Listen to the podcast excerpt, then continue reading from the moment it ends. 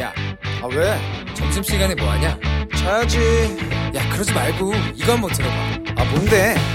지금 당장 라디오를 켜봐 나른한 오후 깨울 시사 토크쇼 모두가 즐길 수 있고 함께하는 시간 유쾌하고도 신나는 시사 토크쇼 오태훈의 시사본부. 이 시각 라디오 정보센터 뉴스입니다. 더불어민주당이 언론중재법 밀어붙이기에 나서면서 여야 원구성 정상화 합의로 조성됐던 협치 분위기가 냉각되고 있습니다. 국민의힘 김기현 원내대표는 협치와 대화의 기본을 군합발로 짓밟아 놓고 무늬만 얹어 화장하겠다는 협의체라며 거부 입장을 밝혔습니다. 국민의힘 경선준비위원회 위원장인 서병수 의원이 오늘 경준이 회의 후 후보 캠프의 오해와 억측으로 공정성과 객관성을 의심받는 처지에서 경준 위원장직을 오늘부로 내려놓고 거론되는 선관 위원장도 맡지 않겠다고 밝혔습니다. 정부가 오는 23일부터 2주간 수도권 등 사회적 거리두기 4단계 지역에 식당, 카페 영업 시간을 현행 오후 10시에서 오후 9시까지로 1시간 단축하기로 했습니다. 편의점에서도 동일한 원칙이 적용돼 4단계에서는 오후 9시 이후 매장 내 취식이 금지됩니다. 방역당국이 이르면 오는 9월 말부터 이른바 위드 코로나 방식으로 코로나19를 관리하는 체계를 검토할 수 있다고 밝혔습니다. 위드 코로나는 계절 독감처럼 코로나19도 중증화율과 사망률로 관리하는 전략입니다. 미국이 최근 2만 5천 명 규모의 해병대 등을 투입해 서태평양에서 동맹국들과 대규모 군사훈련을 했다고 미국 월스트리트저널이 보도했습니다. 아프가니스탄 탈레반의 재집권을 틈타 외교적 영향력을 확대하려는 중국을 겨냥한 행보라는 분석입니다. 지금까지 라디오 정보센터 조진주였습니다.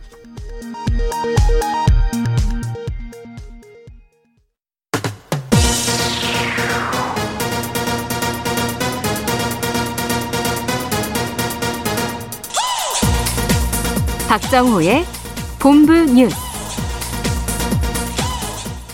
네, 이 시각 주요 뉴스들 정리해 드립니다. 본부 뉴스 오마이뉴스의 박정호 기자와 함께합니다. 어서 오세요. 안녕하십니까? 오늘도 2천 명 넘었어요. 네, 오늘 영시 기준 신규 확진자 2,052명 발생했습니다. 어제 발표된 숫자보다 100명 줄면서 이틀 연속 2,000명을 넘었는데요. 2,052명 이 자체는 이 국내 코로나19 사태 이후 세 번째로 큰 규모입니다. 예. 지금 수도권 4단계, 비수도권 3단계, 지금 거리두기 2주도 그 연장하기로 했죠? 네, 뭐 원래 4주 연장해야 되는 거 아니냐라는 얘기도 있었는데요. 네. 2주 연장해서 또 2주 다 될 때쯤에 평가를 다시 하겠다. 아, 이런 거고요. 거리두기가 연장이 되는데 달라진 부분이 조금 있습니다. 23일부터 거리두기 4단계 적용되는 지역의 음식점, 카페 영업 시간 오후 10시에서 오후 9시로 1시간 단축이 되고요. 네. 편의점에서도 마찬가지입니다. 4단계는 오후 음. 9시 이후에는 취식이 안 되고 3단계에서는 오후 10시 이후 매장 내 취식이 안 되고요. 편의점 앞에 보면은 이 테이블하고 의자가 있잖아요. 네, 거기도 거기, 마찬가지예요. 네, 거기서도 어. 안 됩니다. 아, 그리고 이 오후 6시 이후 사적 모임 2인 제한과 관련해서 식당 카페 한에서 백신 접종 완료자 2인을 포함한 그러니까 4명까지 예, 모일 수 있도록 허용하기로 했습니다. 음. 그러니까 백신 접종 완료자 어떤 사람들이냐? 2차 백신 접종을 마친 뒤에 면역 형성 기간이 14일이 경과한 사람을 어, 뜻하게 됩니다. 아, 아울러 4단계 지역 이 목욕장, 실내 체육 시설, 노래방, 학원, 백화점, 대형마트 등에 이제 종사하는 사람들은 2주에 한 번씩 선제 검사를 하는데요. 네. 아, 이런 상황에 대해서 김부겸 국무총리는 2학기 개학이 시작되고 어, 전 국민 백신 접종이 본격 궤도에 오르는 앞으로 2주간의 방역 관리가 이번 4차 유행 극복의 관림길이다. 서로를 배려하고 응원하면서 조금만 더 힘을 내달라라고 호소를 했습니다. 자 그리고 어제 각설하고에서도 좀 다뤄봤었는데 황교익 씨가 결국에는 이 경기 관광공사 후보 자진 사퇴했어요. 그렇습니다. 황 씨는 SNS 글에서 경기관광공사 사장 후보자 자리를 내놓겠다라고 얘기를 했는데요. 네. 소모적 논쟁을 하면서 이 공사 사장으로 근무를 한다는 게 무리다 라고 이유를 밝혔습니다.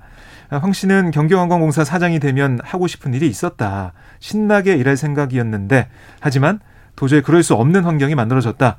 중앙의 정치인들이 만든 소란 때문이다라고 지적을 했습니다. 아, 그러면서 이미 이 경기관광공사 직원들이 많은 피해를 입고 있는 듯하다. 네. 폐해를 끼치고 싶지 않다라고 밝혔습니다. 이재명 지사도 입장 내놨죠. 네, 이 지사는 SNS 글에서 어, 지금도 황교익 선생이 훌륭한 자질을 갖춘 전문가로서 이 경기관광공사의 적격자다 이런 생각이 변함이 없다라고 밝힌 다음에 예. 많은 분들의 의견을 존중해서 의사를 수용한다 이렇게 얘기를 했습니다. 아 그리고 이 지사는 이 황 씨가 이낙연 캠프의 이 공세에 이낙연의 정치 생명을 끊겠다 뭐 이렇게 반격해서 논란을 키웠던 것을 가리켜서 선을 넘는 발언에 대해 저 역시 우려하고 경계했다. 동의할 수 없는 발언이었다. 이낙연 후보께 사과드린다라고 언급을 했고요.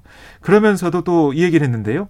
아, 황 씨는 정치적 공방의 대상으로 끌려 들어와 전문가로서의 평판에 치명적 손상을 입고 검증 기회도 갖지 못했다. 음. 한 시민이 정치적 이해관계에 의해 삶의 모든 것을 부정당한 참담한 상황이었다라고 강조했습니다. 네. 이게 한동안 논란이 좀 됐었는데 이 문제가 네. 국민의힘은 지금 어떤 상황입니까? 네, 이 윤석열 캠프가 논평을 냈는데요. 이 지사는 이 황씨 자진 사태로 어, 인사파동 사태를 어물쩍 넘어갈 게 아니라 본인의 지사직 사태를 통해서 지사 찬스 논란의 종지부를 찍어야 한다라고 주장을 했고요. 예. 유승민 캠프도 이 황교의 꼬리 자르기 에, 이걸로 끝났다. 아, 뭐 친형의 강제 진단부터 경기도청 부정 채용에 이어서 지사 찬스 황교익까지 이어지는 이 무리한 권한의 남용이 여전히 정당하다고 생각하는지 아, 답해라 이렇게 밝혔습니다. 아, 그리고 뭐 지금 또 불거진 논란이 아, 2000이 쿠팡 화재 당일에 네. 이 지사가 이 황씨와 마산에서 떡볶이를 함께 먹으면서 유튜브 방송 촬영한 것에 대한 비판이 좀 있는데요. 여기에 대해 이 국민의힘 대권 주자 윤희수 의원은 뭐라고 했냐면 자신이 책임져야 하는 도민이 삶과 아, 죽음의 경계에 있을 때 전 국민이 그 참혹한 소식을 들으며 애태울 때 도지사가 멀리 마산에서 떡볶이 먹으며 키득거리는 장면 소름 끼친다. 이렇게 지사직과 후보직 사퇴를 촉구했습니다. 네. 오는 10월부터 그 부동산 공인중개 수수료 네. 이게 부담이 좀 덜게 된다고요? 사실 이게 수수료가 아, 이 집값하고 연계가 돼 있습니다. 그렇죠. 0. 몇 퍼센트 이렇게 돼 있잖아요. 네, 예. 그래서 이게 집값이 너무 많이 이제 올라가고 있기 때문에 네. 수수료도 높아져서 부담이 컸다는 지적이 나왔었는데요. 10월부터 이 부동산 공인중개 수수료의 상한이 매매는 6억 원 이상부터 또 임대차는 3억 원 이상부터 인하가 됩니다. 아, 9억 원짜리 주택 매매 시의 최고 중개 수수료 810만 원에서 450만 원으로 44.5% 낮아지고요. 네. 또 6억 원 전세 거래 최고 수수료 480만 원에서 절반 수준인 240만 원으로 줄어듭니다. 아, 그리고 눈에 띄는 게 공인중개사 수를 조절하기 위해서 아, 현행 절대평가인 선발 방식을 상대평가로 바꾸는 방안. 네. 이것도 검토가 되고요.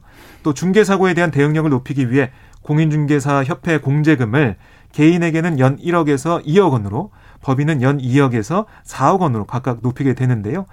이 내용이 발표가 되자 어, 뭐 이 공인중개사들은 좀 반발하는 움직임이 있는데 아마 협회 차원의 비판 성명이 나올 것으로 보입니다. 네. 해군 여중사 사망 사건 관련한 그 관련해서 네. 국회 국방위에서 국방부 보고 있었네요. 네, 서 국방부 장관은 2차 가해를 포함한 전 분야를 낱낱이 수사해서 엄정 처리하겠다라고 밝혔고요. 네. 아, 그리고 투명하고 공정한 수사를 통해서 명명백백하게 진상을 규명해 나가고 있다라고 설명을 했습니다. 아, 이번에 이 국방부가 국방위 현안 보고 자료에서 어떤 내용을 넣었냐면 성추행 가해자인 A 상사가 아, 이 주임 상사로부터 행동주의 조언을 받았어요. 그러니까 피해자가 이 사건을 보고했기 때문에 아, 주임 상사가 뭐 이걸 조언을 했다 뭐 이런 건데요. 행동을 주의하라고. 그런데 그 이후에 이 가해자인 A 상사가 피해자를 무시하는 그러니까 이른바 투명인간 취급하는 행위를 지속했다라고 어. 조사 내용을 넣어놨습니다. 예. 그러니까 2차 가해 의혹이 사실로 확인이 된 겁니다. 하나만 더 보겠습니다. 남북 이산가족 화상상봉장 추가 설치 공사가 이달 중에 끝난다고요? 네, 통일부 얘기 들어보면 남북 관계가 복원될 시 언제라도 즉시 시행될 수 있도록 사전에 화상 상봉장 증설을 추진하는 건 매우 기묘한 일이다. 이 화상 상봉장 증설 공사가 8월 중에 완료될 거다라고 밝혔는데요. 네. 아, 다만 통일부는 오는 9월 추석을 계기로 남북 이산가족 화상상봉 개최될 가능성에 대해서는 아직 정해진 바가 없다라고 답을 했습니다. 네. 정부는 지난달 27일 이 남북 통신 연락선 복원 이후에 추석 계기로 이산가족 상봉을 남북 간 우선 추진 과제 중 하나로 꼽았어요. 네. 하지만 지난 10일부터 이 북한이 한미연합 훈련에 반발하면서 또다시 연락선이 차단된 상황입니다. 그래서 관련 논의가 진전되지 않고 있습니다. 알겠습니다. 자, 본부 뉴스 지금까지 오마이뉴스의 박정호 기자와 함께했습니다. 고맙습니다. 고맙습니다.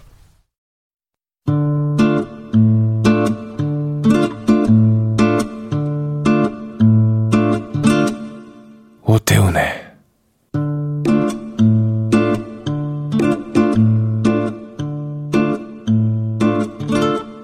시사본부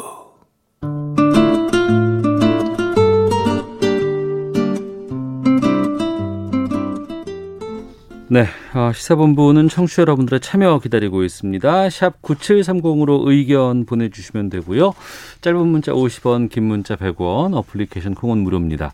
팟캐스트와 콩, KBS 홈페이지를 통해서 시사본부 다시 들으실 수 있고 어, 유튜브를 통해서도 생중계되고 있습니다. 또 콩에서 일라디오 생방송 보이는 라디오로 만나실 수 있습니다. 콩 앱에 일라디오 채널 화면 하단에 캠코더 마크 있는데 이거 누르시면 영상으로 만나실 수 있습니다. 금요일 2부 한 주간의 언론 보도를 분석하고 비평하는 와치독 시간입니다. 정상근 전 미디어오늘 기자 나오셨습니다. 안녕하십니까? 안녕하십니까? 자 그리고 오랜만에 나오셨습니다. 타이완 양첸하오 외신 기자 자리하셨습니다. 안녕하십니까? 안녕하세요. 오랜만입니다. 예, 오랜만에 뵙습니다. 최근에 언론에 기사 베끼기 이게 도를 넘었다는 평이 있다고 해서 이걸 좀 살펴보려고 살펴볼까 하는데 정상훈 기자. 네. 조선일보 출신 기자가 기사 베끼기 이 부분에 대해서 조선일보를 비판하고 나섰다는데 어떤 내용인가요? 네. 어, 조선일보 출신 기자라고 하면 이 과거 최순실 의상실 특종을 했었던 그 이진동 이진동 기자? 네. 예, 예, 예. 전 조선일보 기자인데요. 예. 어, 얼마 전에 SNS를 통해서 이런 비판을 했습니다. 그 이진동 기자가 지금, 지금 뉴스버스인가 거기로 가지 않았나요? 맞습니다. 이 조선일보를 퇴사하고 그 뉴스버스라는 매체를 만들어서 활동 중인데 네. 어, 그런데 이 조선일보가 이 뉴스버스가 단독 인터뷰를 했던 그 윤석열 전 총장의 배우자 김건희 씨 인터뷰. 네, 이 인터뷰를 출처 없이 베꼈다 이렇게 주장을 하면서 음. 이 남의 기사를 베끼거나 인용할 때는 제발 기본이라도 갖추자라고 비판을 했습니다. 어, 실제로 이 조선일보가 이 온라인과 지면에 이제 관련 인터뷰 제목 이 기사를 실으면서 네. 어, 조선일보 인터뷰가 아니라 이 뉴스버스 인터뷰였음에도 그 출처를 그냥 한 인터넷 매체에 따르면 이렇게 어, 표기를 했는데요. 음. 어, 이에 대해서 이진동 기자는 이 정기 간행물로 등록된 인터넷 매체가 만 개에 육박하는데 어, 그냥 한 인터넷 매체라고 한 것은 어, 사실상 출처를 표시하지 않은 거다. 네, 이렇게 비판을 했습니다. 어, 그런데 또 이 비판 이후에 이 조선일보가 다시 한번 그 뉴스버스 인터뷰를 또 출처 없이 인용을 해서 또 한 번 논란이 됐었습니다. 아, 그러니까 이진동 기자가 조선일보 출신 기자고 네네. 신생 언론사를 만들어서 거기서 윤석열 후보의 부인인 김건희 씨와 인터뷰를 단독 인터뷰를 했는데 네. 그 기사를 조선일보가 쓰면서 어 뭐 한 인터넷 매체에 따르면 이런 식으로 지금 이걸 인용했다는 거 아니에요? 네, 그렇습니다. 이건 좀 특히나 조선일보 출신 기자라는 거 뻔히 알 텐데 좀 의도적인 것 같은 느낌이 드네요. 어, 글쎄요. 뭐, 물론, 물론 이제 의도적인 거죠. 왜냐면은, 어, 어쩔 수 없이 출처 표기를 안 했다라거나, 어. 뭐 실수로 출처 표기를 안 했다라고 하면은 그냥 아예 뭐 한 매체에 따르면 이렇게도 안 했겠죠. 네, 그러니까 네. 이한 매체에 따르면이라고 의도적으로 쓴 건데, 어. 어, 근데 뭐 사실 그 의도가 뭐 어떤 이제 조선일보 기자, 조선일보를 나간 사람이, 그러니까 뭐 일종의 배신자가 썼으니까 뭐 우리는 이거를 인용하지 않겠다 뭐 이것보다는 네. 사실 이 이런 일이 굉장히 좀 비일비재하거든요. 그러니까 뭐 특히 큰 매체가 이제 작은 매체를 인용할 때 관행이 되어서는 안 되는 관행인 거예요. 이게 그러면 그동안? 뭐 그렇죠. 네, 어. 굉장히 좀 비일비재하게 일어났던 건데 뭐 일종의 관습에서 나온 그 고의가 아니었을까라는 네. 생각이 듭니다. 예. 양채나오 기자. 네. 외신 같은 경우에는 인용이라든가 출처 이런 네. 게 상당히 좀 중요할 것 같은데 네. 특히 우리도 외신 기사를 받아 쓰거나 하면 로이터에 따르면 어디에 따르면 그냥 단순히 한 외신에 따르면 이렇게 안 하거든요. 네. 지금 이런 그 출처 표기 이런 거 잘 못하면은 이거 문제 생기죠. 근데 사실 국가마다 다 다릅니다. 대만의 어. 경우는 한국이랑 똑같습니다. 이런 이런 기사, 음. 표절, 빼겨쓰기는 너무 많아. 저도 몇 번 겪어봤어요. 네. 뭐 한국에서 어렵게 섭외하고 인- 쓴 인터뷰 기사는 다른 매체, 서양 인터넷 언론도 있고 가장 오래된 종이신문이나 팔매푸수 2위의 어, 주간지한테 뭐 표절 당해본 적이 있어요. 아, 양채나오 기자가 직접 네. 인터뷰한 특정 단독 기사를 네. 어. 제가 당장 스크린을 하고 기사 철회와 사과하지 않으면 법원에서 만나자는 이메일을 스- 어, 스- 어, 이메일과 스크린 사진을 그 에디터한테 보내서 다행히 뭐 손순조롭게 해결했고요. 네. 이거는 사실 콘텐츠 저작권이랑 연관돼 있죠. 콘텐츠의 저작권과 네. 연동되어 있다. 아시아에서는 저작권을 제일 중시한 국가는 바로 일본입니다. 네. 2019년대 일본의 사례를 하나 말씀드릴게요. 음. 아사히 신문입니다. 요미우리에 이어서 일본의 발매 부수 2위, 세계 3위의 신문사죠. 아사히의 한 기자 가 일본의 유명한 한 어, 길거리 아티스트를 인터뷰하고요. 첫 번째 취재 때 그 아티스트는 나이는 80대라서 몸 상태가 그렇게 좋지 않으니까 네. 인터뷰가 그렇게 순조롭게 진행되지 않았 못했어요. 그래서 아사히 기자가 아티스트가 출판한 사진집의 그 사진의 그 설명 내용을 기사에 넣고 그 다음에 설명 내용을 바탕으로 아티스트님과 2차, 3차 인터뷰까지 다 했고요. 네. 아사히 기자도 아티스트한테 사진집 내용을 영재 기사에 넣겠다고 정하고 아티스트 자신도 이해한다고 음. 출, 어, 출간 기사 내용을 확인해서 게재했, 게재됐습니다. 근데 나중에 사진집의 출판사는 지역 신문 홋카이도 신문이에요. 네. 홋카이도 신문은 아 이거 허락도 없고 내용 인용 내용 인용 출처도 표기되지 않아서 문제를 음. 삼았습니다. 네. 그래서 아, 아사히 신문사는 자체 조사를 하고 결국 기자 에게 징, 정직 2개월 어. 데스크 에디터한테 감봉 조치를 했고요.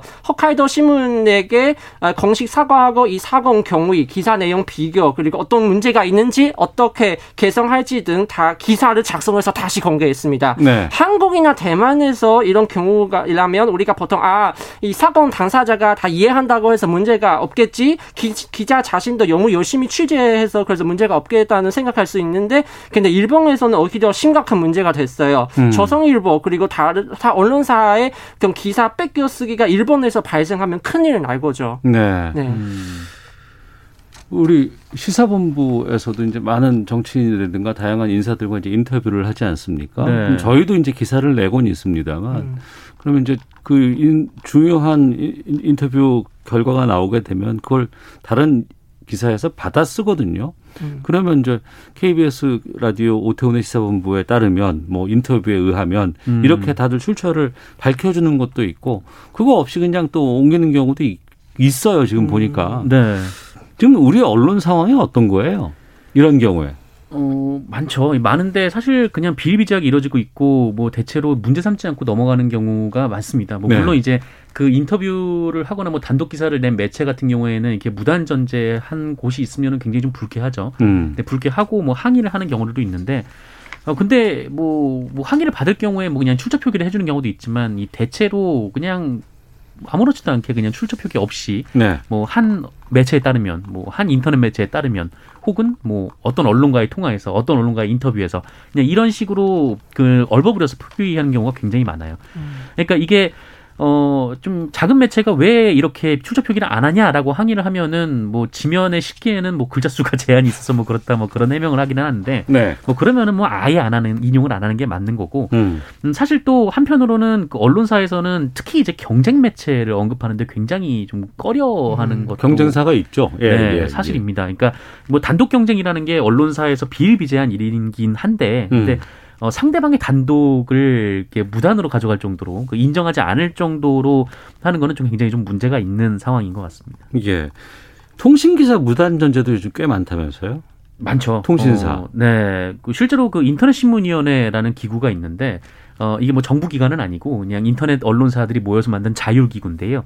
어 여기서 이제 내부에서 뭐 자율 심의도 하고 뭐 문제가 있는 기사들은 제재를 하고 있습니다만 어 물론 이 제재가 뭐 큰 효과가 있는 건 아니고요. 음. 어 그런데 여기서 이제 제재를 받은 기사들을 보면은 이 중에 또 상당 비율이 뭐냐면 이제 무단 전제 관련된 내용이에요. 네. 음, 그러니까 이 뭐 이게 출처를 제대로 쓰지 않거나 이 표절한 기사가 이 전체 제재 건수의 한 절반 정도에 이르는데 어 심지어 그 어떤 매체 같은 경우에는 그 연합뉴스의 오타까지 또 그대로 베낀 네, 매체도 그 있었습니다. 오타까지 베끼는 경우 참 많이 봤어요. 음. 네, 그래서 컨트롤 그런 C 하고 댓글에 컨트롤 다 V. 달렸어요. 막 그거 표준어 아니다, 뭐 잘못 썼다, 뭐 이런 거 많이 네, 있고. 네, 그렇죠. 네. 그러니까 뭐 어, 이게 어, 보고 그냥 다시 쓰는 것도 아니고 네. 그냥 이제 복사 붙여넣기를 하다 보니까 이런 일이 벌어지는 거죠. 예. 아라비아 숫자 4에다가 흘 해서 사흘 이렇게 쓴 거 한번 좀 쭉 복사한 것들도 좀 본 적도 있고. 네, 네. 그 또 우리 국내 언론들이 이제 외신 같은 것들을 이제 베껴 쓰는 거 많이 있고 음. 또 전체를 다 하는 것도 아니고 약간 좀 축약해서 하다 보니까 왜곡되는 경우도 있고 네. 외신 기자로서 그런 상황은 어떻게 보고 있어요? 사실 인용한 사례가 제일 많이 발생한 것은 바로 언론사의 국제부 기사죠. 왜냐하면 해외 특파원이 없으면 외신의 기사 내용을 인용할 수밖에 없습니다. 네. 한국에서도 뭐 특파원이 어, 다 뭐, 여러 여러 언론사 특파원이 있긴 있지만 근데 모든 인터 그 인터넷 언론사는 거의 특파원이 없죠. 그래서 네, 네. 뭐 외신 아니면 큰 해외 큰 언론사의 기사를 인용만 하죠. 근데 한국에서는 또 특이한 형상이 나옵니다.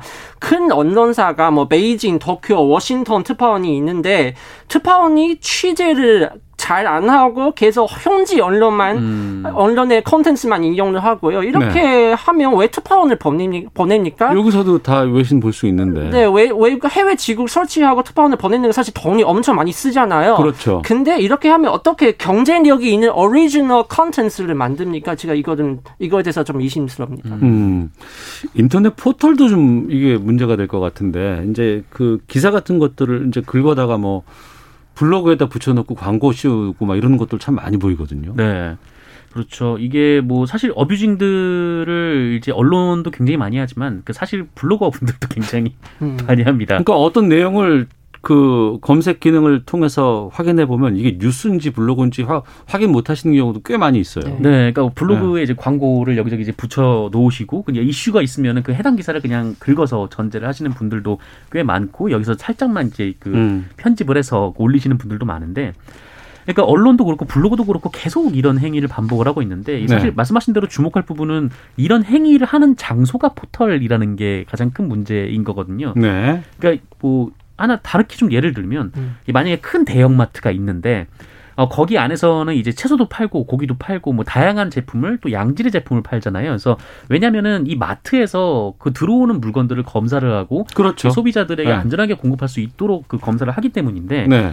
어 그런데 포털은 그 이 포털이라는 대형마트 안에서 지금 뭐 이 돈이나 벌자라는 사람들이 뭐 이렇게 소비자들에게 불량식품을 계속 팔고 있는데 어 그러면 소비자들끼리 알아서 거- 판단을 하세요. 혹은 이 공급자들끼리 알아서 그거를 제재를 하세요. 이렇게 던져놓고 있는 상황이거든요. 그래서 음. 어, 이 정도 그 그 뭐 그렇다고 해서 뭐 거기에서 나오는 판매 수익을 이 마트를 운영하고 있는 포털에서 가져가지 않는 것도 아니고 네. 뭐 상당 부분의 수익을 얻어가는데 뭐 책임은 지지 않는 뭐 이 정도면 사실상 뭐 악덕인 거죠. 음. 악덕 기업인 거죠. 그러니까 이게 기업이 돈을 버는 존재이긴 한데 이 사회적 책임이란 게 있는데 이 포털이 어, 이 거기에 충분히 좀 응하고 있는지 네, 굉장히 좀 의아합니다.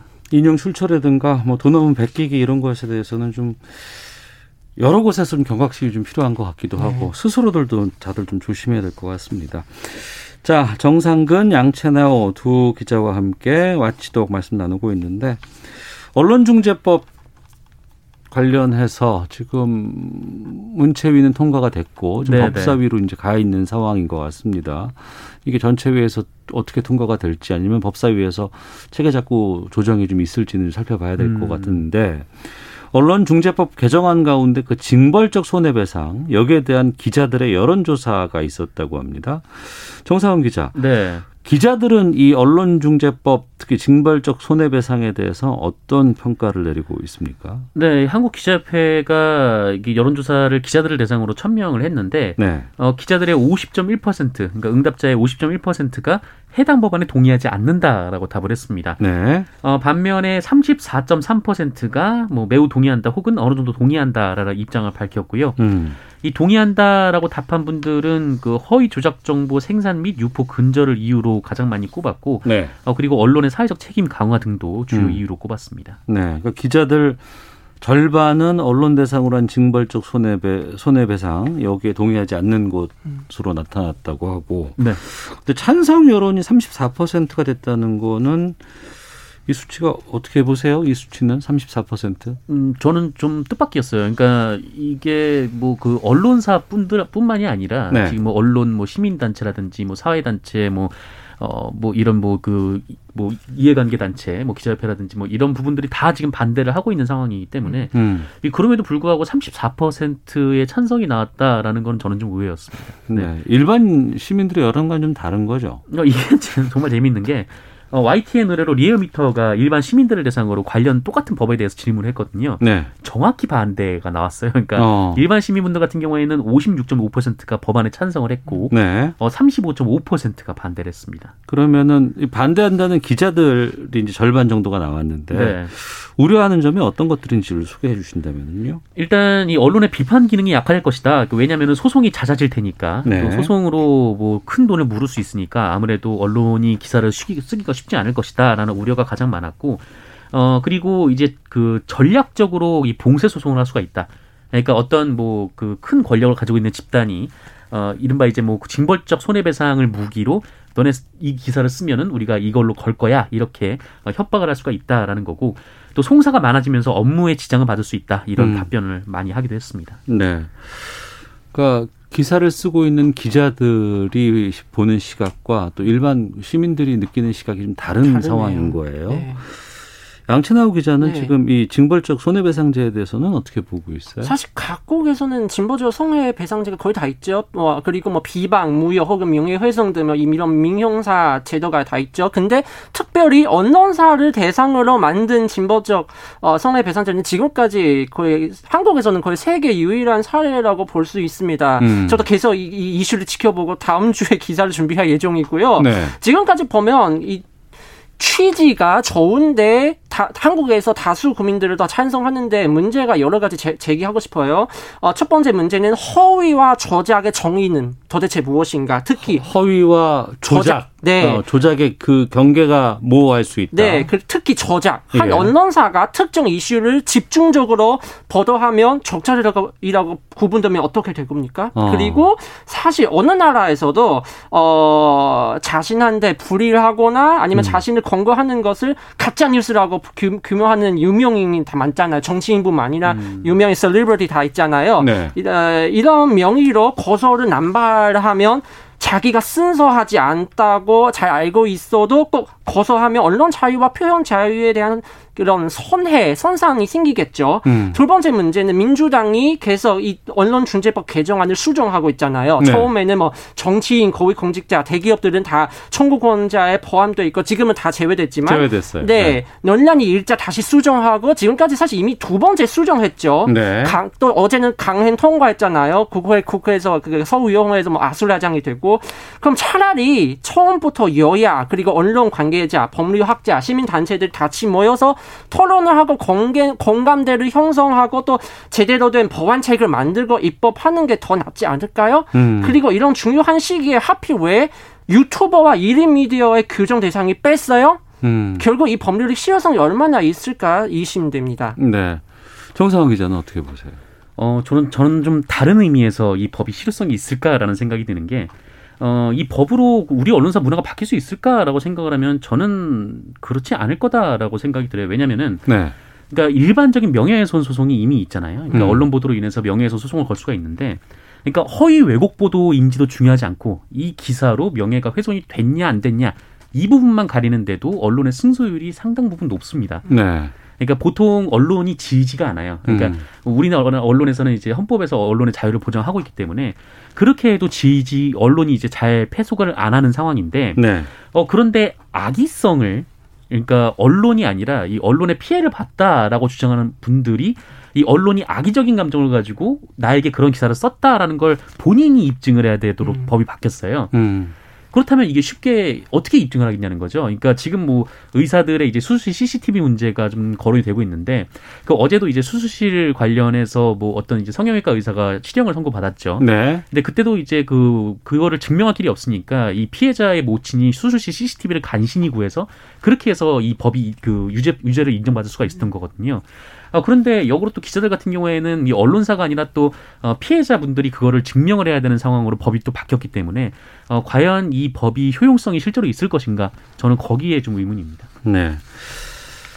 뭐 글쎄요, 뭐 8월 내 처리를 하겠다, 뭐 이런 뭐 얘기도 들리고 음. 아니다, 좀 법사위에서 뭐 여러 가지 좀 조정이 좀 있을 것이다라는 얘기들도 들리는데 언론 자유에 대해서 우리 국민들은 많이 공감을 하고 이건 꼭 지켜야 된다는 생각은 많이들 갖고 계시는 것 같아요. 근데 정작 최근에 여러 가지 언론이라든가 기사를 기자를 바라보는 시각은 그와는 또 별개의 또 느낌일 음. 수도 있는 것 같고요.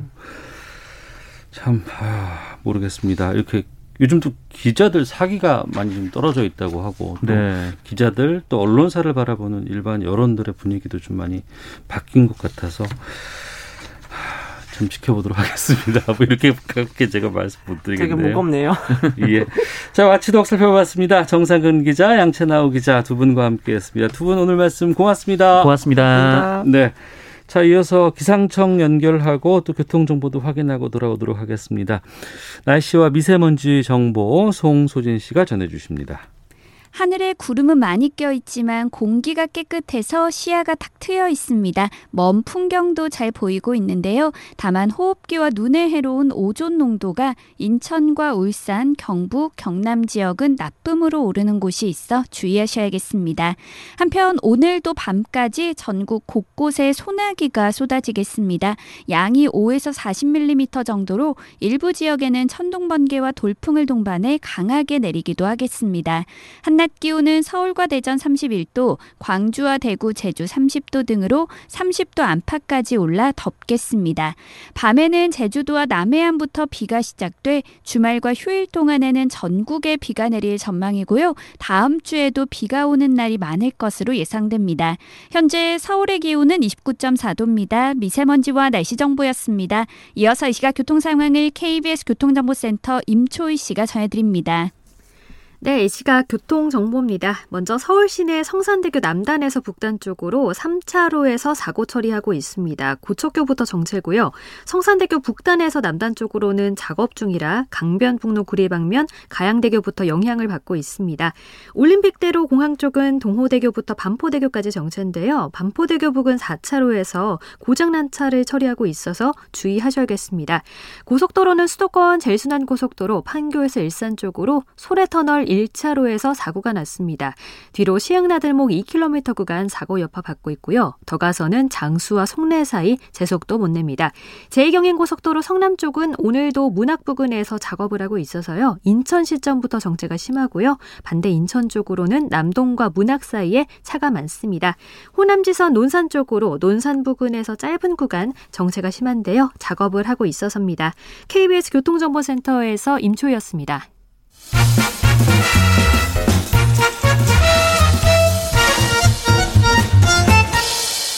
오태훈의 시사 본부. 네. 금요 초대석 시간입니다. 어, 아프가니스탄 상황이 참 많이 궁금했습니다. 어, 이슬람 탈레반에서 그 아프가니스탄 지금 수도 카불을 점령하게 됐고 대통령궁까지 어, 장악하면서 이제 아프가니스탄은 탈레반이 운영하는 체제로 지금 돌아가 있습니다. 20년 동안 미국과 탈레반 이 갈등들이 상당히 심각해지고 여러 가지 논란들이 있었습니다만 이 내부에서는 어떤 일들이 벌어지고 있는지 또 이슬람이라는 종교의 특성들은 우리가 어떻게 봐야 할지 참 고민이 많았습니다. 그래서 금요 초대석에서 성공회대 이슬람문화연구소 이희수 교수와 함께 좀 현재 아프가니스탄 상황 또 그 전에 있었던 역사에 대한 네, 말씀을 좀 나눠보고자 오늘 모셨습니다. 이희수 교수님 모셨습니다. 어서 오십시오. 네, 반갑습니다. 예. 지금 성공회대 이슬람문화연구소 소장으로 제가 소개를 처음에 했었는데 이 이슬람 문화 연구소는 어떤 곳입니까? 뭐 성공회대 아시다시피 약간 진주, 진보적인 기독교 학교인데 네. 그 속에서 지구촌 4분의 1에 해당되는 그 10곡 이슬람 문화권을 좀 편견 없이 어. 균형감과 있게 바라보자. 예. 어, 최근에 설립된 연구소고요. 예.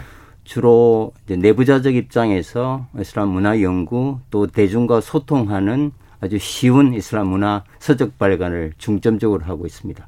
한국 이슬람 연구의 메카고요. 예. 어, 이슬람 관련 자료를 우리가 제일 많이 가지고 있습니다. 전 세계 4분의 1, 25%가 이슬람 교인이에요. 어, 현재 세계 최대 여론조사 기관인 피우 리서치 센터 최근 통계에 의하면 지금 이슬람권 인구가 19억 정도 나와 있고요. 예. 이슬람 국가로 유엔에 가입하고 있는 나라가 정형국 기준으로 57개국입니다. 어. 현재 193개국이니까 예. 그러니까 뭐 정확하게 지구촌 4분의 1에 해당되는 세계 최대 단일 문화권입니다. 근데 그럼에도 불구하고 우리는 이슬람에 대해서 너무 잘 모르고 있다 생각이 드네요. 어, 우리가 뭐 경제적인 지식의 양극화 계속 얘기하지만 어, 문화에 대한 어, 양극화도 굉장히 심각한 것 같습니다. 음. 우리가 한쪽 세계의 어떤 정보와 시각만 굉장히 익숙하고 어, 또 다른 글로벌 문화에 대해서도 조금 편견 없이 들여다보는 이게 이제 성숙된 국민이 갈 길이다. 네. 우리 연구소가 하는 일입니다. 그럼 오늘 이수 교수님께서 좀 저희 편견을 좀 많이 좀 씻어 주시길 좀 부탁드리겠고요. 이 교수님께서는 이 이슬람에 어떻게 해서 관심을 갖게 되셨어요? 전뭐 대학 1학년 때 1975년 네. 그때 오일 쇼크 직후에 모든 국민들이 어, 이슬람과 아랍을 악마로 생각하고 있을 때, 네. 어, 거기도 사람 사는 곳인데, 어. 왜 4천만 그 당시 한국 국민이 다 악마로만 생각할까? 네. 그쪽에서 석유 가져오고 돈은 거기서 벌어먹으면서, 네.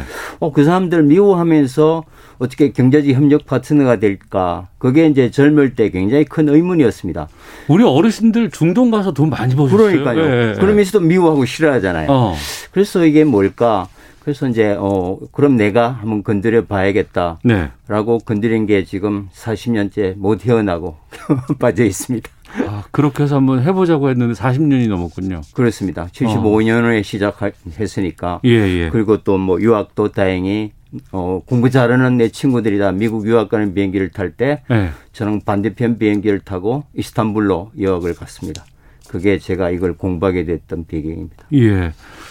뭐 이란, 이라크, 터키, 뭐 시리아, 네. 뭐 리비아, 튀니지 상당히 많이 있잖아요. 네. 근데 항상 왠지 좀 불안해 보이는 나라들만 있는 것 같아서 그런데 공부하실 때 힘드시지 않으셨어요? 뭐 사람들은 참 좋습니다. 네. 오히려 한국 사람이 자기네들 문화나 역사에 관심을 보여주니까 정말 잘해주는데 네. 아시다시피 석유가 나니까 아, 이제 강대국들이 가만두지 않고 아 저기 돈 되는 땅이다. 네 예. 잠시라도 분쟁과 갈등 전쟁이 이제 그칠 날이 없으니까 음. 삶은 참 핍박하고 위험하고 아슬아슬하죠. 네. 물론 뭐 전쟁 지역에는 피합니다만은 일반적으로 이슬람권 사람들은 참 좋습니다. 리비아 네. 카다피 대통령도 만나셨고 이란의 호메이니용을 만나셨어요? 어, 아무래도 이제 제가 일찍부터 이슬람 공부를 하니까 예. 저는 이제 바깥 외부자적 시선으로 나의 가치관과 줏대를 가지고 보는 것이 아니라 예, 예. 그 내부에 들어가서 그 사람들의 눈과 시선으로 보는 이게 이제 문화인류학의 문화상대주의 기본이니까 어. 그런 이제 과정에서 오 젊은 한국 학생이 자기 문화를 공부하니까 그 지역에서는 꽤 유명했고요. 예, 예. 어, 세미나 때 가다비 대통령하고도 단독 면담도 했고요. 네. 인터뷰도 했고 또 혁명 직후에 호메니 집까지 방문해서 함께 인사한 적도 있고요. 아니 카다피 대통령 오, 우리 저희 때는 옹이라고 배웠거든요. 그렇습니다. 네.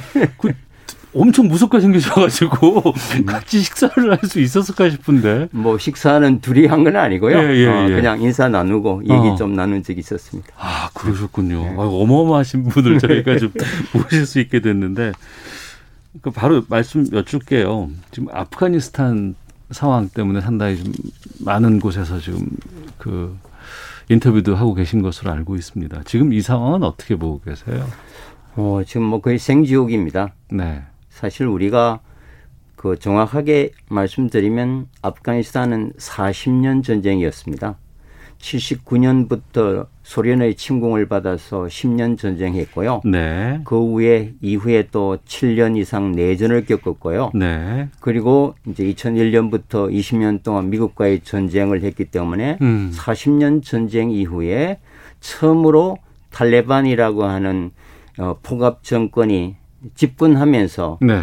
이제 어, 새로운 나라를 만들어가는 과정이 있습니다. 어. 우리가 일제 36년 이후에도 뭐 친일 또 독립 그 과정에서 얼마나 소용돌이가 많았습니까? 예. 그보다도 훨씬 긴 40년 전쟁이 종식하니까 그 소용돌이야 뭐 말로 표현할 수 없겠죠. 음. 그러니까 70년대 수, 구소련 네. 상당히 강대국이잖아요. 네. 미국과 대비될 수 있는 그 나라와 아프간이 휘말려서 전쟁을 했단 말이에요. 그게 참 일반인들이 생각하기는 참 역설적이고 믿어지지 않잖아요. 네. 그게 사실은 이제 소련과 당시 미국의 대리 전쟁이었습니다. 아. 왜냐하면은 소련이 아프가니스탄을 침공해서 인도양으로 내려오면 네. 바로 걸페를 봉쇄해서 미국의 생명선인 원유가 차단됩니다. 네. 어떤 일이 있어도 소련이 인도양이 내려오는 것을 미국이 막아야 했습니다. 어. 직접 개입하면 3차 세계 대전이 되잖아요. 예. 그래서 여러분들이 익히 아시는 어 사우디아라비아와 파키스탄과 미국이 협력해서 알카에다와 또 무자히딘이라고 하는 탈레반의 전신인 그 무장 조직을 사실은 미국과 협력하고 재정 지원을 하고 군사 훈련을 시켜서 러시아에 맞서게 합니다. 그 사실은 좀 뭐 깜짝 놀라실 분도 계시겠습니다만 오랫동안 알카에다와 또 탈레반의 무자히딘과 미국은 협력 공동체였습니다. 음. 왜 구소련이라고 하는 거대한 적을 몰아내기 위해서 네. 나중에는 이해관계로 이제 완전히 이제 철전지 원수가 되었습니다만은 아. 그래서 사실 그 냉전 시대 최강국인 구소련을 아프가니스탄이 막아낼 수 있었던 겁니다. 그때 아. 큰 역할을 한 게 바로 탈레반의 전신인 무자헤딘 어, 전사들이었죠. 그러면은 그 무자헤딘 그리고 현 탈레반 미국은 뭐 같이 어떤 하- 하- 한순간에는 공동체적인 역할을 수행했다고 볼 수밖에 없는데 그렇습니다. 뭐 자기 국익을 위해서 뭐 예. 악마와도 손잡는 게 국제정치의 현실이지 않습니까? 음. 그런 면에서 오랫동안 사실 미국과 알카에다와 탈레반은 사실 협력 관계를 유지해 왔습니다. 네. 이게 이제 이 친구들이 그 뿌리를 내리고 괴멸되지 않고 살아남을 수 있었던 또 다른 배경이기도 합니다. 어. 근데 그 와중에 미국과 20년 동안 내전 아니, 전쟁을 치르게 됐고 그 사이에 우리가 잘 알고 있는 오사마 빈 라덴 9.11 테러 이건 어떻게 되는 거예요? 원래 이제 90, 91년에 미국이 걸프 전쟁을 일으킵니다. 쿠웨이트 예. 어, 그때 이제 어, 사우디아라비아가 미군 주둔을 허용하고 미국과 협력하면서 음. 오사마 빈 라덴이 굉장히 반발합니다. 네. 왜 미국을 끌어들이느냐 이슬람의 어. 성스러운 영토에 네. 그래서 이제 미국과 알카에다가 이게 완전히 적대 관계로 돌아서게 됩니다. 91년에. 예, 91년 이후에 그때부터 이제 직접적인 이제 몸통이었던 미국에 대한 직접 공격을 하고 아시다시피 2001년 9.11 테러를 일으키지 않습니까? 네. 근데 그 오랫동안 조금 전에 말씀드렸다시피 이 탈레반과 알카에다는 동지적 관계였는데 음. 오사마 빈 라덴이 아프가니스탄에 이제 숨어 들어온 겁니다. 네. 미국의 추적 공격을 피해서. 그러니까 신병, 신병 인도를 요구하는데 탈레반은 그 혁명의 동지고 음. 또 재정 후원자인 이 사람들을 배신하고 넘겨줄 수가 없었죠. 네. 그래서 오사마 빈 라덴을 보호해줬다는 이유만으로 바로 다음 달 10월 미국이 아프가니스탄을 공격하면서 20년 전쟁이 시작된 겁니다. 네. 그리고 전쟁 와중에 이제 미국이 어찌됐건 간에 그 주둔하고 있으면서 새로운 정부를 세웠잖아요. 네. 그리고 제가 알고 있거든요. 천조가 넘는 금액을 이 정부에 탈레반을 축출하라고 그리고 그- 그 정부군을 구성하라고 돈을 줬다고 들었습니다. 네.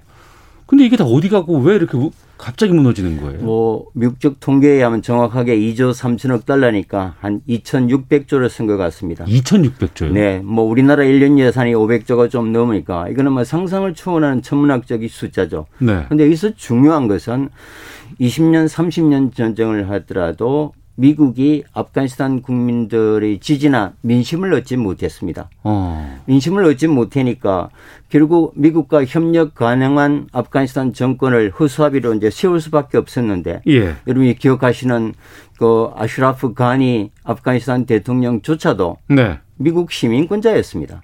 아, 이번에 돈 들고 날 네, 네, 도망갔다고 네. 일부에서 얘기하고 그렇습니다. 있는. 네, 고등학교 때 미국에 한 미국 시민권자가 이제 아프가니스탄 중앙정부의 대통령으로 임명됐을 때, 어, 미국과 협조할 줄은 몰라도 일반 국민의 눈으로 보면 이거는 미국이 이익, 이익 대변자에 불과하고 어떤 변절자 배신자의 시선이 있었죠.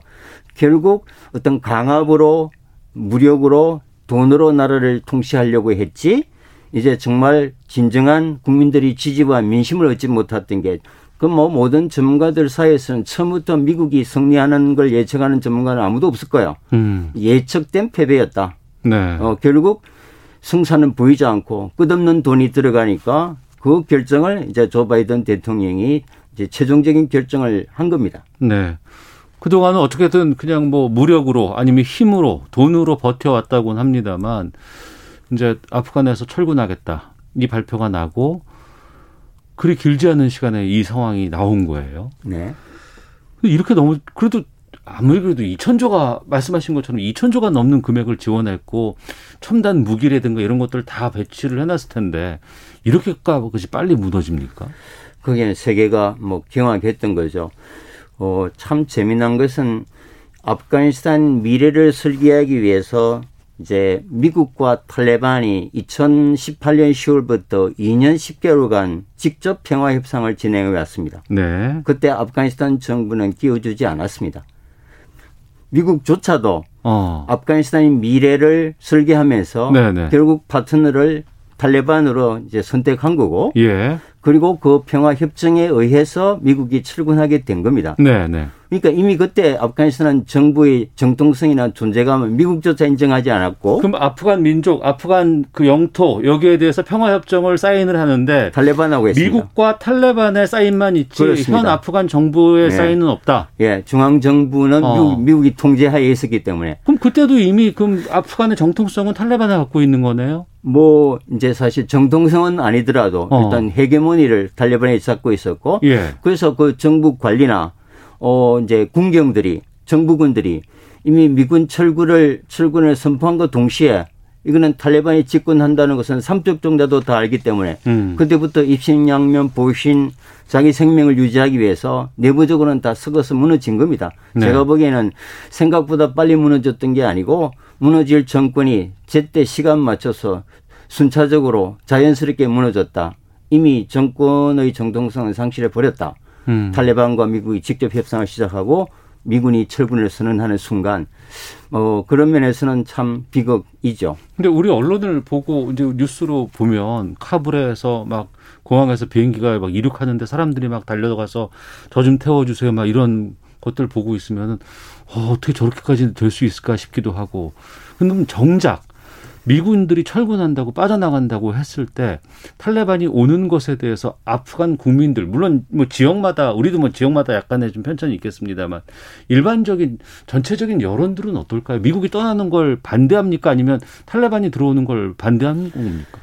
아, 어, 탈레반 나쁜 정권이죠. 네. 포갑 정권이죠. 예. 그는 의심의 여지가 없습니다. 네. 그러나 어떤 국민도 그게 나쁜 정권이라고 해서 외세가 통치하는 걸 원하지는 않습니다. 그거는 그래서 아프가니스탄 특히 아프가니스탄 국민들은 수많은 부족 종파 군불들이 자기들끼리 내전도 했지만 네. 하나의 원칙이 있습니다. 어떤 외세가 들어왔을 때는 힘을 합해서 몰아낸다. 그래서 이제 식민시대 영국도 물러났고 소련도 물리치고 미국도 물리쳤잖아요. 그래서 이제 흔히 이제 제국의 무덤이다 이런 표현이 이제 거기서 나온 거거든요. 어. 물론 이제 어 탈레반은 나쁜 정권이었다면 그게 대중적 지지 기반이 없고 민심을 얻지 못했다면 그 미국의 그 공격이 어떻게 탈레반이 살아남았겠습니까? 네. 살아남았던 것은 단단한 이제 어, 지지 기반이 있었고 어. 또 공급망이 가능했기 때문에 그렇죠. 그- 아프간 정부군은 다 그럼요. 도망갔는데 다 탈레반은 지도. 20여 년 동안 40여 년 동안 꾸준히 그러니까. 지켜왔다는 건 무언가 자기들 간의 결속력이 있다는 거 아니겠습니까? 그렇습니다. 그 혼란 내전 속에서도 유일하게 국가를 통치할 수 있는 경험과 조직을 가진 정치 세력은 탈레반밖에 없다. 이게 이제 유일한 대한 세계 세력인 겁니다. 아. 왜냐하면 아프가니스탄 정부군은 미국의 경제적인 우산 하에 있을 때 존재해줬지 미국의 무력과 이제 경제 우산이 걷어지는 순간 거품처럼 사라지는 겁니다. 이게 네. 이제 아프가니스탄의 현실이고 그래서 이제 전문가들 사이에서는 우리가 아프가니스탄 정부를 어 이걸 이제 카불 정권이라는 표현을 많이 썼습니다. 왜냐하면 미국의 보하에 있는 수도 카불만 통치하는 정권이지 네. 카불 바깥에서는 수많은 군벌, 특히 탈레반이 많은 지역을 20년 동안 장악해 오고 있었습니다. 그러니까 이제 이번에 미군이 철군하고 탈레반이 카불에 입성하자 오랫동안 미국의 협력 체제 하에 있었던 사람들은 굉장히 생명의 위협을 느끼잖아요. 다 카불에 있는 사람들. 그렇습니다. 흔히 말하는 친미라고 할 수 있는 사람들. 그렇습니다. 특히 네. 그다음에 좀 약간 이제 서구적인 교육을 받은 사람, 어. 좀 진보적인 생각, 지식인들은 아무래도 포갑 정권이 싫겠죠. 네. 그래서 이제 서방으로 도망가기 위해서 아, 이제 아비규환의 이제 생쥐이 일어났던 거고요. 음. 카불 바깥의 아프가니스탄 국민들은 탈레반을 썩 좋아하지 않습니다. 네. 그러나 어차피 미국은 떠나야 될 정권이고 음. 미국이 떠난다면 그래도 물과 빵을 공급해주고 치안을 유지해주는 탈레반을 선택할 수밖에 없다 네. 하는 이게 이제 어떤 선택 의 분위기가 아프가니스탄 전역에서는 지금은 깔려 있는 겁니다. 어, 제가 알고 있기로는 탈레반은 뭐 학생들 뭐 연합체로 처음에 시작됐다고 하고 그 아주 극단적인 종교에 심취해 있는 분들로 시작 사람들로 시작됐다고는 하는데 그 아무리 그래도 물론 뭐 여러 가지 결속력들도 있다고는 하지만 여성 인권이라든가 음. 민주주의라든가 음. 또 아이들에게 무슨 뭐 총뿌리를 겨눈다거나 이건 좀 심한 거 아닌가요? 그래서 뭐 있을 수 없는 일이죠. 예, 예. 어, 그런 정권이 살아남을 수 있다는 게 21세기에 참 인류 모두에게 이제 비극입니다. 네. 뭐 그런 그런 나쁜 짓을 자행했다는 것은 분명한 사실이고요. 음.